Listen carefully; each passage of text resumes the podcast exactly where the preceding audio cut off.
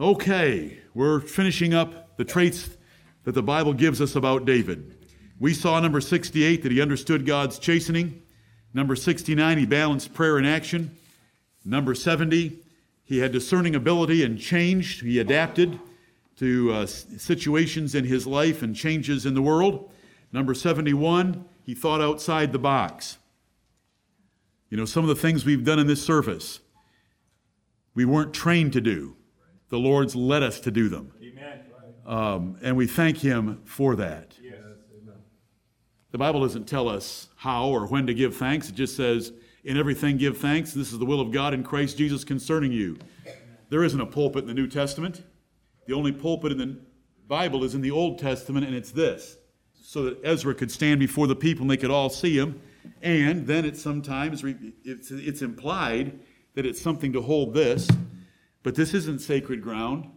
You know, there's a group of Baptists in the United States that do not allow anyone that's not ordained up here on holy ground. This is called the stand. I don't know where they get that from. It's not in the Bible. But you can't be in a stand. And This stand is open for men to get up and praise the Lord like we have done. The Bible says that we're to be giving the offering of sacrifice, the praise of our lips to his name. How, when, where? He leaves that up to us. We should do it in private. We should do it ourselves. You should do it in the car when you punch the air and scream something out to the Lord and shout him out yep. by yourself. That's really sincere because there's no one there to hear it. You can do it on your deck at sunrise. You can do it on your deck at sunset. You can do it here in the house of God with the people of God. Right. And so we try to do all that.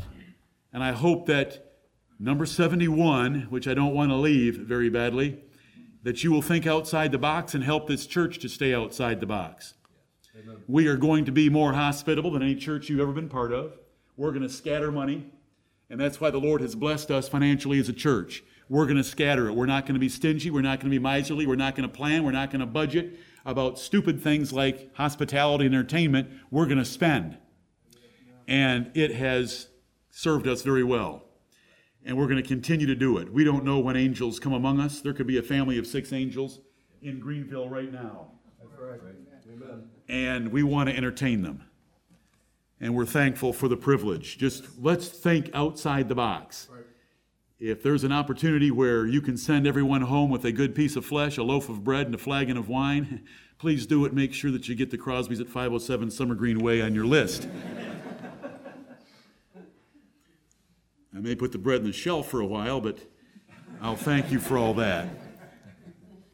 Let's think outside the box. We have a few more. Let's go. Number 72. He practiced generous hospitality. And I just mentioned it to you. Number 72, he, referring to David, he practiced generous hospitality. After moving the ark early in his reign, David fed the nation to celebrate. It's in 2 Samuel chapter 6 and verse 19. Let me read those that verse to you. He has danced with all his might before the ark of the covenant. The priest took six paces and no one got killed. He stopped them and sacrificed oxen and fatlings. Because remember the last time he had had this parade, God killed Uzzah, right. the priest that was driving that thing. And so the priest took six steps and he offered sacrifices. He was thankful for God blessing this particular parade of his. He's danced with all his might and when he had got the Ark of the Covenant where it should be, verse 19 tells us he dealt among all the people. This is God's choice of words. He dealt among all the people, even among the whole multitude of Israel, as well to the women as men, to every one a cake of bread and a good piece of flesh and a flagon of wine. So all the people departed every one to his house. Is that pretty careful terminology? That the women were included, the men were included, everyone was included, everyone, the whole multitude of Israel, everyone got to participate in celebrating. And a good man loves to be hospitable like that, even in his family. If you've been blessed, your family ought to participate in that blessing. It ought to be shared. David was blessing God. David was blessed to move the Ark of the Covenant with God's favor, and he shared that favor with the whole nation. He showed tremendous hospitality and entertainment on that particular occasion. He had Mephibosheth sit at his table like a son, not merely to be fed at his home on welfare, because he had promised his father, Jonathan, that he would take care of his seed after him. And when he found that lame Mephibosheth, he set him at his own table like a son. That's in 2 Samuel chapter 9. He tried to get Barzillai, who was a friend of his, to spend his last days in his palace. But the old man, who had helped David when David had to flee Jerusalem because Absalom chased him out of town, that old man said, Listen, I'm so old, you don't want me around your palace or at your table. The Lord's taking care of me. I'll just go to my house and end my few days that I have left. But it's a great exchange in the Word of God in 2 Samuel 17 of this man helping David, and then in 2 Samuel 19 of David wanting to have that man stay at his place. Right. Hospitality is not an option, it's not a suggestion, it's not a good idea, it's not something exceptional Christians do. It is a command and ordinance of the New Testament, and those are the things that we want to specialize in and be good at in our church. We want to be generous, we want to show hospitality, we want to have entertainment. That is real doctrine. Real doctrine is not being able to dot your I's and cross your T's, and I believe we can do that better than anybody else we've ever met or read about. The Lord has shown us plenty of things that way, but we want other doctrine. Right. We want the truth that Jesus declared in Luke chapter 21 about the widow woman. Of a truth. Amen. What kind of truth do you want? You want to know about election? You want to know about regeneration before faith? The devils know that. What about this truth? Of a truth, this woman hath given more than all those men that are casting from their abundance into the treasury of the temple of God. That's the kind of truth that we want to grip us so that it results in something. There's nothing required of you to believe in election or predestination. There's nothing to believe the five phases of salvation, the seven proofs of unconditional eternal life. There's nothing that changes in your life. It's just a little filing system in our heads it's the truth of God's Word, and we thank Him for it. And I love those ways in which He's helped us condense and synthesize and organize the truth of God's Word. But the real truth is to have a changed life.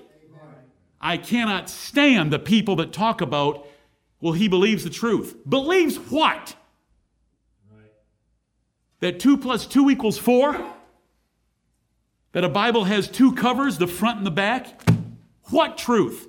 I'll give you truth. Amen. It's this one right here. Hospitality, generous hospitality, entertainment. David understood it. David practiced it. We're supposed to practice it. Number 73, he was very loyal. He was very loyal. David was a loyal man. Men betrayed him. He had men around him often wanting to destroy him.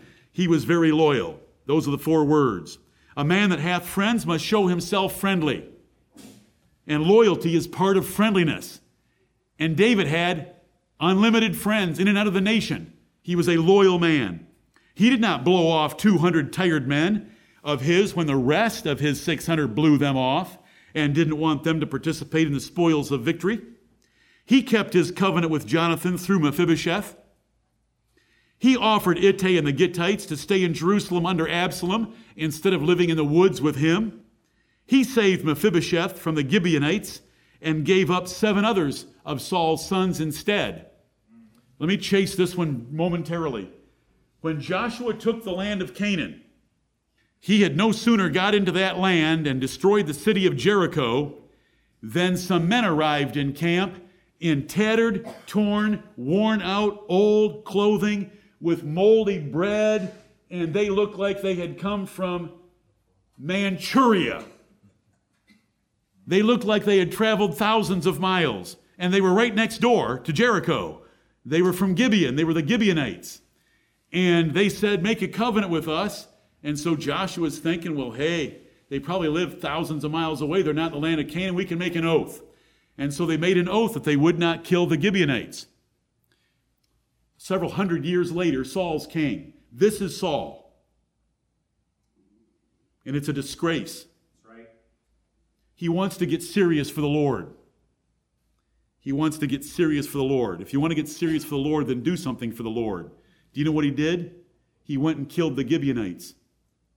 He went and killed some of those Gibeonites that Joshua and the elders of Israel had made a covenant with. We will not kill you. After they found out that they were liars and lived next door to Jericho, they said, We're not going to kill you, but you're going to, you're going to chop our wood and carry our water, and that's going to be your nation's duty and job for us. And that, that's what the arrangement was. But Saul went and killed them. That is zeal that is misguided. That is bad zeal. That is profane zeal. And so the Gibeonites came to David and said, We want Saul's sons. Because there was a God sent a famine upon Israel and was punishing Israel because they had killed the Gibeonites. Right. God expects things to be done fairly and righteously and proper judgment to be issued. Are y'all with me with this story? I hope you know this story because it reminds us there's good zeal, there's bad zeal. We only want good zeal. We want zeal toward God's glory, God's word, according to his word, righteousness, not profanity, breaking a covenant that we've made. That's covenant breaking that uh, Saul engaged in. So the Gibeonites come to come to David. David finds out. David goes to the Lord and says, What in the world's going wrong in the nation? You're judging Israel right now. Well, it's for the Gibeonites. Okay. Gibeonites, come here. What do you want? We want Saul's sons. You got to read it. Yep. Was Mephibosheth spared? You bet he was. Yes. Because David was loyal to uh, figure out what sons he could give up and where they were. They wanted seven. Now, that was quite a few sons of Saul and his sons to, to be given over to the Gibeonites, and they were all strung up like they should have been. You say, sons getting strung up for the dad's sin? Yep. But David was loyal. He was very loyal, number 73. And he saved Mephibosheth from the Gibeonites and gave up seven others. He grieved about Absalom, a rebellious son, even to his shame, in 2 Samuel 18 and 19. He was not a fair weather friend, but stuck with men through thick and thin during his life, which a brother is born for adversity. And real friends are not fair weather friends, but they're there with you for the negative events in your life. He was loyal to God, no matter his circumstances or how delayed God's promises were in his life. It is quite consistent that losers that leave our church show their disloyalty to God and to us. Because when you join a church, you're not just joining yourself to the Lord, you're not just being baptized and committing your life to serve Jesus Christ, you're joining in covenant and a commitment with a group of people. Right. A church is congregational worship. Church is not between you and God, church is between you and us, and us together as a body toward God. Right. God inhabits us as a group of people, and so there's disloyalty shown when anyone walks away from God, walks away from us, throws the whole thing in, and says, I'm going to go try it a different way somewhere else, some other time that's not quite so demanding, not quite so boring, not quite so scriptural, I can have my cake and eat it too somewhere else. We don't want to be like that. No. We want to be, David was loyal to God, David was loyal to God's house, David was loyal to God's people. Do you remember the time that he was with the Philistines because Saul was king of Israel and, and Saul and the Philistines were fighting. He's on the wrong side. Do you know the torture that that man went through, wondering how that day is going to play out? But the Lord preserved him. The Lord did. The Lord preserved him beautifully. Amen. Number seventy-four. Much wisdom in general. We have dealt with ethical wisdom, but these four words are much wisdom in general. David was very wise generally. Though a teenager, what was his resume when King Saul first heard about that Jesse the Bethlehemite had a son named David that he ought to employ in his court? Let's see if we can remember what we heard about him. It's in 1 Samuel chapter 16, but what, what phrase in there appeal, applies to wisdom? He was prudent in matters a teenager, 15 years old, he's prudent in matters. Matters. This life decisions, choices that teenagers make, advice that he could give. Prudent at 15. Young men, what a goal to have as a teenager to be prudent in matters. David was prudent in matters at that young age. Prudence is part of wisdom. It knows the best solution for changing circumstances. After killing Goliath, it's in 1 Samuel chapter 18, about 20 years of age, he was very wise, and the Bible tells us about it over and over. 1 Samuel 18:5. And David went out whithersoever Saul sent him and behaved himself wisely. And Saul set him over the men of war. and he was accepted in the sight of all the people and also in the sight of Saul's servants. What a promotion of this young man so quickly. Verses 14 and 15. And David behaved himself wisely in all his ways. Lord, give us this. Every single one of you, men and women and young people, children, listen to those words. And David behaved himself wisely in all his ways, and the Lord was with him. Wherefore, when Saul saw that he behaved himself very wisely, he was afraid of him. Foolish men, impudent men, profane men, worldly men, selfish men, self righteous men are fearful of a man like David. Saul was afraid of him because he behaved himself wisely. Listen, the next time you're king of Israel and you have a young man working for you who behaves himself wisely in all his ways, promote him. Right. Promote him and put more of the kingdom under his hands. Then you can get rich like Potiphar did in Egypt. Potiphar knew what to do. It wasn't to be afraid of Joseph, it was to say, Joseph, don't tell me. Don't tell me what I own. I don't want to see an income statement. I don't want to see a balance sheet. No, I do not want the combination to the safety deposit box. I want you to have it. Is that in the Bible? Is all that in the Bible? It's all implied right there in the Bible. He didn't know anything except what was put on his plate for supper at night when he got home from work. That's what you ought to do. Saul didn't do that. Saul didn't make a right decision hardly in his entire reign. It's pitiful. He's not in Hebrews 11. You can count on it. David was different. David was wise. We're still in 1 Samuel 18. Look at verse 30. Then the princes of the Philistines went forth, and it came to pass after they went forth that David behaved himself more wisely than all the servants of Saul, so that his name was much set by. Right. David was very wise. We need to be very wise if we're going to be like David. Where do we learn wisdom? Is there a book of the Bible? When we walk into God's divine library and look at those beautiful leather bound books on the shelves of God's divine library, is there a book He's given us to teach us wisdom? It's the book of Proverbs. Has He opened the book of Proverbs to us? Are we learning it? Are you bored of it? Do you blow it off when you see it in your inbox because you already know it? You've already figured out all 915 Proverbs. You don't need the reminder. We, the Lord has shared a great deal of wisdom with us. Let's be like David.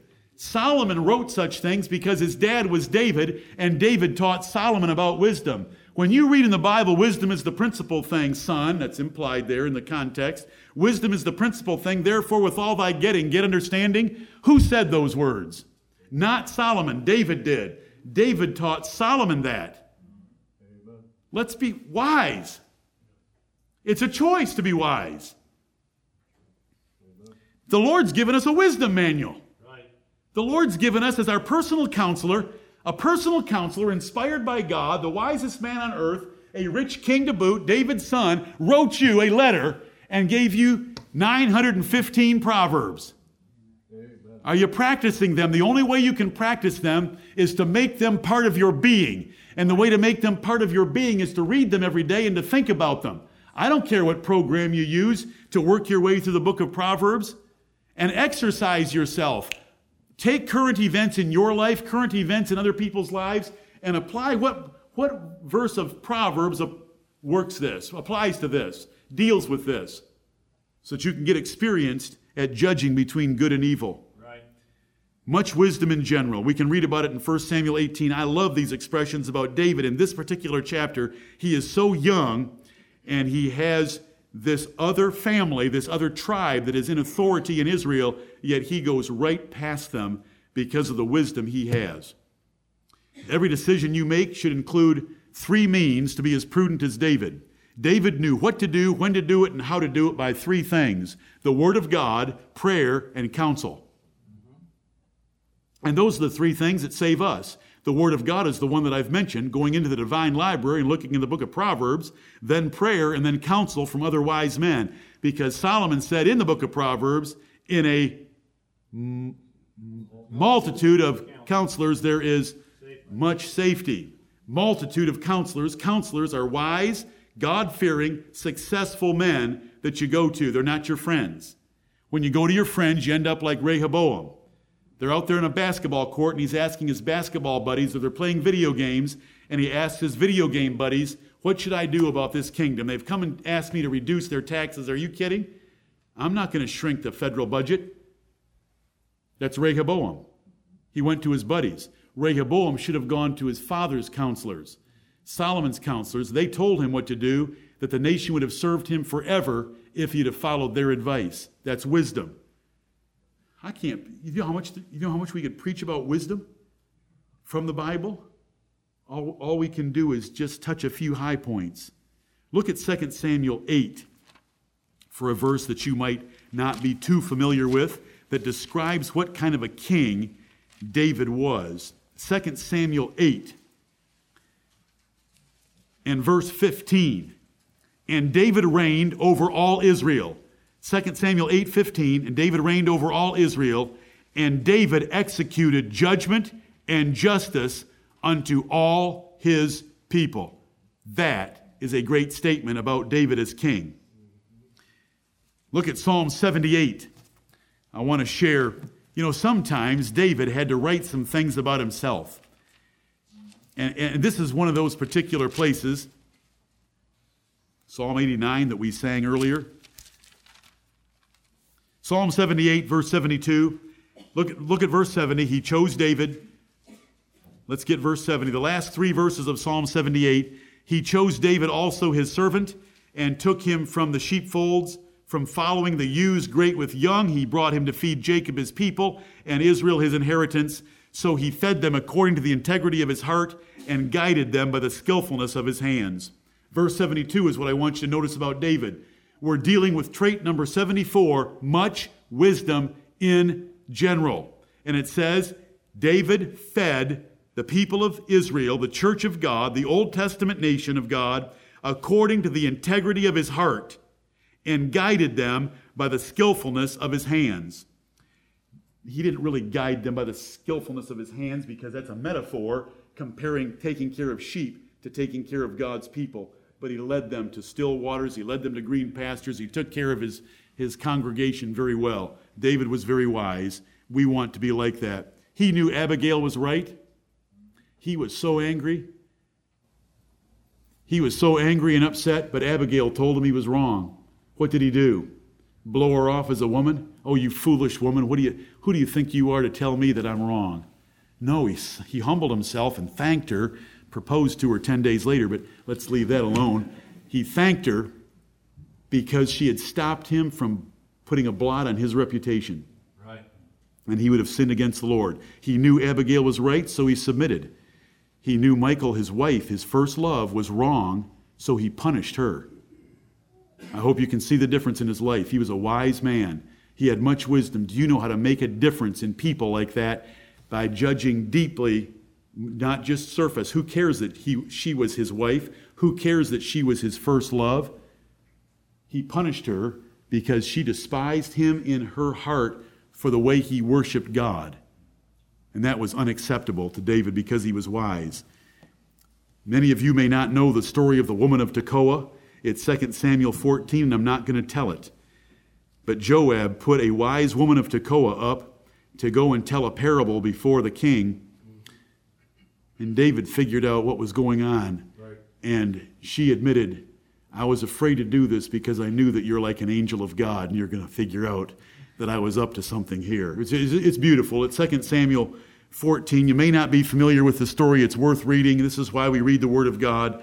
These interesting things that we know about David and don't really know about anyone else in the Bible right. to the extent that we do David. I got to give him credit for this one. Is this wise? Except the Lord build the house, they labor in vain that build it. Except the Lord keep the city, the watchman waketh but in vain.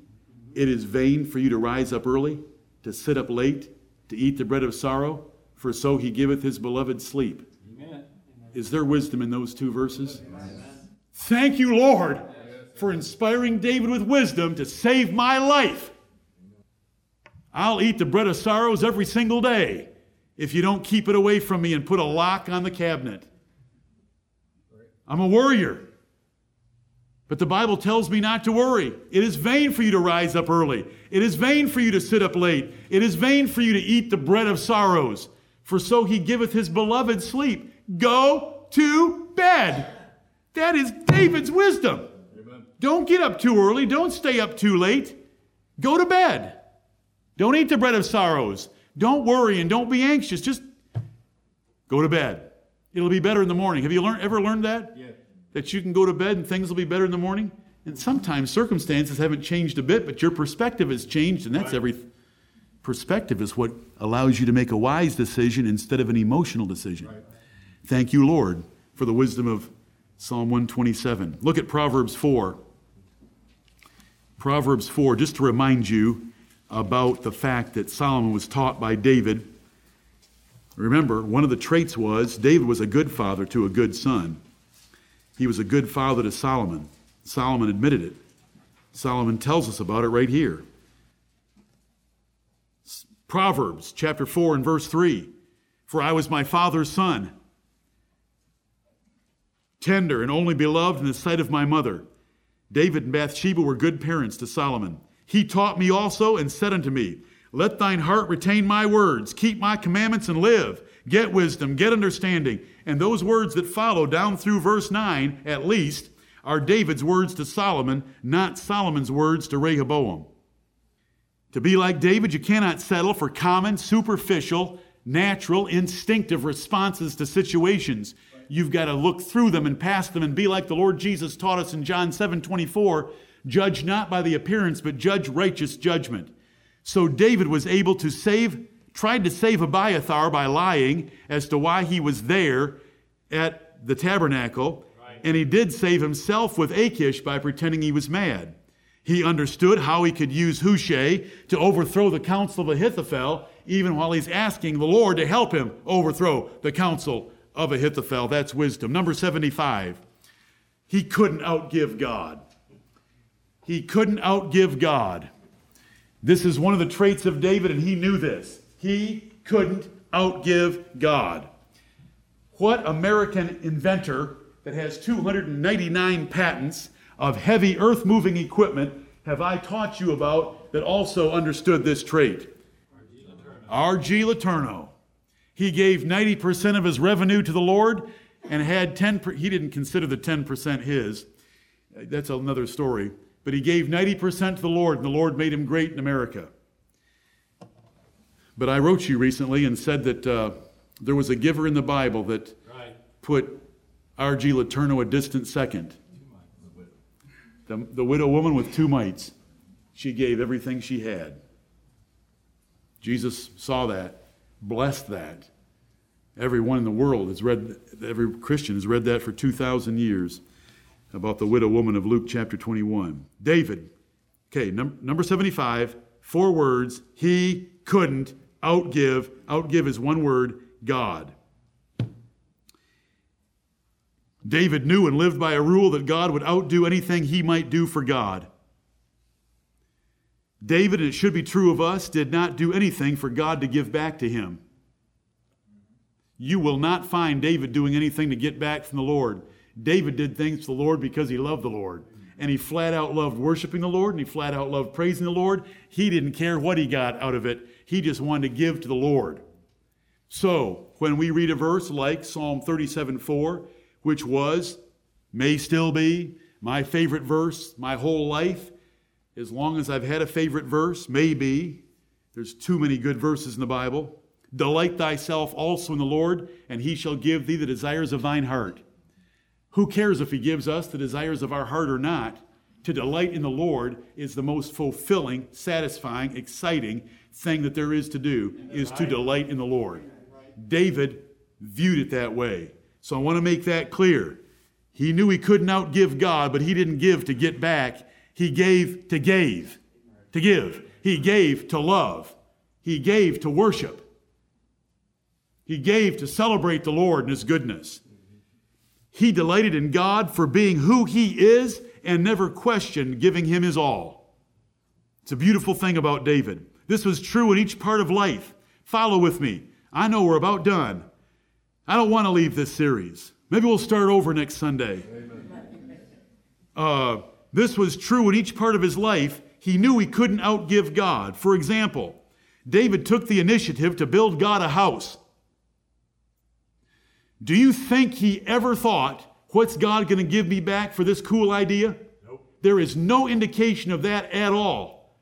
He just didn't think it was fair that he had whipped all his enemies and was sitting at home in his lazy boy, had pulled the lever, popped his feet up, and he's staring at his painted ceiling, and he realizes that God's being worshiped in a tent. Are you with me? Yeah. When you're like David, guess what happens when you want to build God a house? Did you read it last night? I let you read one of my favorite chapters in the Bible. You know how I mean that. I, 2 Samuel 7 is as good as it gets. God, David, talking back and forth about who's going to build who a house. Mm-hmm. And David, David overwhelmed by what God dropped on him. Right. Now, David dropped something pretty big on the Lord, but then the Lord dropped something pretty big on David, like very big like the Lord Jesus Christ. I'm going to build you a house, and your throne's going to endure forever, and your son will sit on my throne, and I will be his father, and he will be my son. That is just flat out beautiful. David took the initiative to build God a house, so God built him one instead. Did it say that in 2 Samuel 7? Amen. And the Lord wants you to know this is through Nathan to David. The Lord wants you to know He's going to build you a house. Wow! Amen. Do you think you ever come up short giving and scattering your money? Scattering your time? Giving of yourself to serve the Lord, delighting in Him? Let me go through a short list I put together. For example, David specified that the temple better be exceeding costly, but yet he died rich. This is a man whose budgetary process was make it as expensive as possible. And he ends up dying rich, even though he did this at the end of his life and gave from his own personal wealth as much as he could to build this temple. For example, David was committed to righteousness, so he got everything. No good thing will he withhold from them that walk uprightly. When you are in a carnal mindset, if I walk uprightly, I'm going to lose all my fun.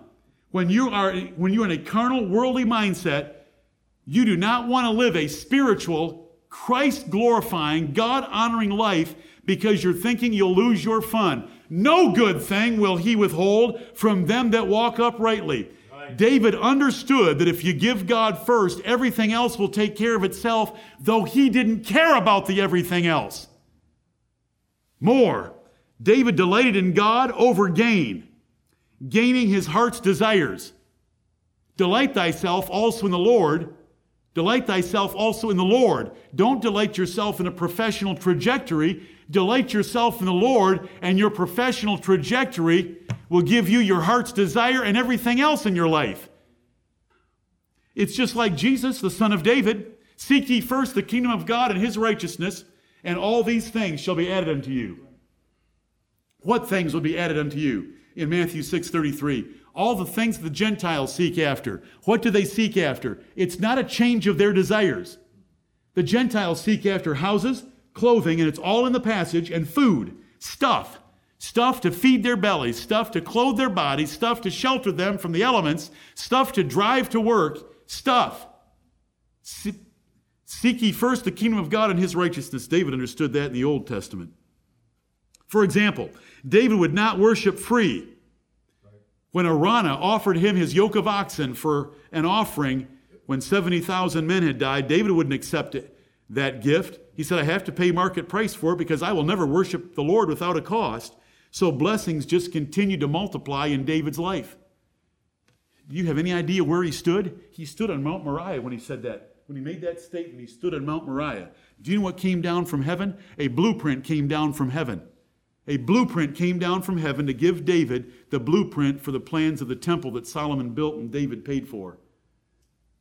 Blessings just continued to multiply. Did God establish David's son Solomon on the throne with incredible majesty and splendor? Go read about it, 1 Chronicles chapter 29. Why? because David wouldn't worship free. For example, David knew God would exceed risk. David wasn't afraid of risk. He had risked himself with the lion. He'd risked himself with the bear. He'd risked himself with Goliath. He risked himself with King Achish because he knew that God could outgive him. If he could give God a little bit of risk, God would take care of the rest. For example, David put Michal down, so God greatly blessed his wife Bathsheba. He didn't need Michal. Nothing good ever came out of Michal. Everything good came out of Bathsheba. Bathsheba gave David a whole passel of sons. God blessed Bathsheba. The child that she bore after the one that died was named Jedidiah by the Lord because the Lord loved him. Every time that David sacrificed something, he got more in return. Who wants Michal back? She's a profane daughter of Saul. Give me a Bathsheba that repents. Are you all able to understand that difference? Which do you want? A repentant Bathsheba, the adulteress that should have been put to death but wasn't by God's mercy? Or do you want the daughter of Saul? Who wouldn't know repentance from a rabbit, except that they both start with R, maybe. It never entered David's mind that if he gave too much to God, he might fall behind. This is part of God's nature that we're supposed to know. He was a man after God's own heart. God's own heart says, Try me now. Bring your tithes and your offerings. Tithes aren't enough. Bring me your tithes and your offerings and see if I won't pour you out a blessing that you can't receive. Try me. David understood that. Solomon codified giving in Proverbs, for David was given to praise. David didn't write Proverbs of wisdom, Solomon wrote them. But Solomon saw many of them in practice in his father. Right. Because David was given to praise, Solomon was given to Proverbs, so Solomon's the one that gives us Proverbs like, There is that scattereth, but it tendeth to riches, increase. And there is that withholdeth more than is meet, but it tendeth to poverty. That's an incredible proverb. Yes. Solomon wrote it down, but David practiced it. It is foolishly profane to hear men say they cannot afford to give. What idiots. You can't afford not to give. Because the Lord can outgive you every time. And David understood this trait of the Lord. It's just as wicked to hear or watch men keep assets instead of scattering them. God hasn't told us to save everything. That's a waste of money.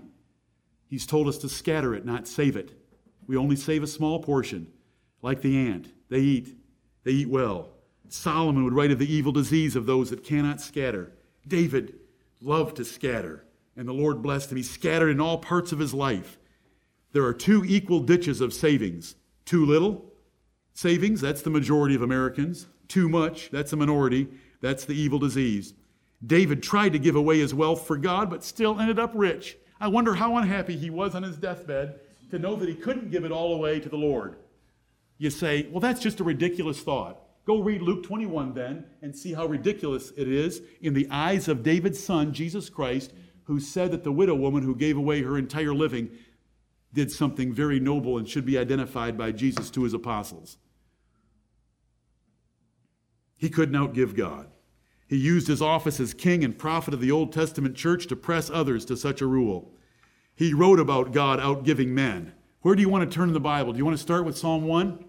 What happens to the man who will not walk in the counsel of the ungodly, nor stand in the way with sinners, nor sit in the seat of the scornful? What happens to him? The man that won't do that. But he shall be like a tree planted by the rivers of water, who prospers Right off the bat in Psalm 1, right. David teaches that you can't outgive God. You are going to end up prosperous by serving the Lord.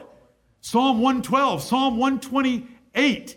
There's beautiful psalms about fearing the Lord and how the Lord blesses such a man. David understood that. He gave more than anyone else as an example for them to follow his perfect lead. The last few chapters of First Chronicles are about David's giving and the nation of Israel following his example, and David being blessed by them following his example, and him exhorting them to give, and then him begging God to keep such a giving spirit in those people. It's, it's beautiful, the progression. And it starts out with a dying man saying, I have gathered with all my might to pay for this temple. But now are there any men that will give with me? and those princes gave with him, David was greatly blessed, and blessed the Lord with some of the finest words in the Bible are in 1 Chronicles 29, and they conclude with the words, Lord, keep this forever in the thoughts of the imaginations of their hearts. Right. That they will understand that giving is such a great blessing and privilege and pleasure in worshiping you. How will you remember or review these 76 traits?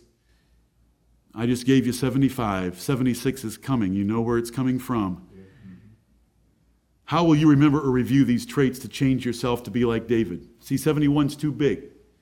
If I gave you seven things right now to, to remember, there's only a few of you without writing it down that could remember seven things. If I turn the order up, if I turn the order upside down once, there's only five of you or less that could remember the seven things. How are you going to remember 71? This list, 25 pages, with introductory points, a table of traits, and details will be on our website. Amen. Will you pray? Will you provoke others? If you don't know who to provoke, provoke me. If you don't know who to pray for, pray for me. I want to be like David. You had another man in the pulpit today that he says he wants to be like David more than I want to be like David. So you got to decide who you're going to pray for. Pray for us both. Amen. Will you pray and provoke others to be like this special man after God's own heart?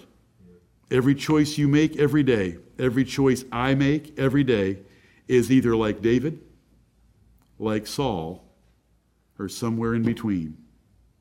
Lord, help us. Amen. Exceptional men do not excuse or explain their choices they make only exceptional choices. Let's be exceptional for the Lord. The Lord said unto my Lord, David knew that the Son of Jehovah, Jesus Christ, was his Lord, as well as his Savior, and a high priest forever after the order of Melchizedek. I have to leave the, the study. I'm sad. I'm glad. Let's ask the Lord and let's provoke each other. Let's remind each other. Let's put in a little bit of effort to review and remember these different traits. And just grab some chapters about David and read them. Rip open the book of Psalms and just stab your finger down and read that particular psalm and see what the man, after God's own heart, inspired by God, opening up his heart and mind to you like no one else in the Bible had to say, and see if it doesn't provoke your heart, your mind to be more like God. Amen. May the Lord bless the preaching of his word.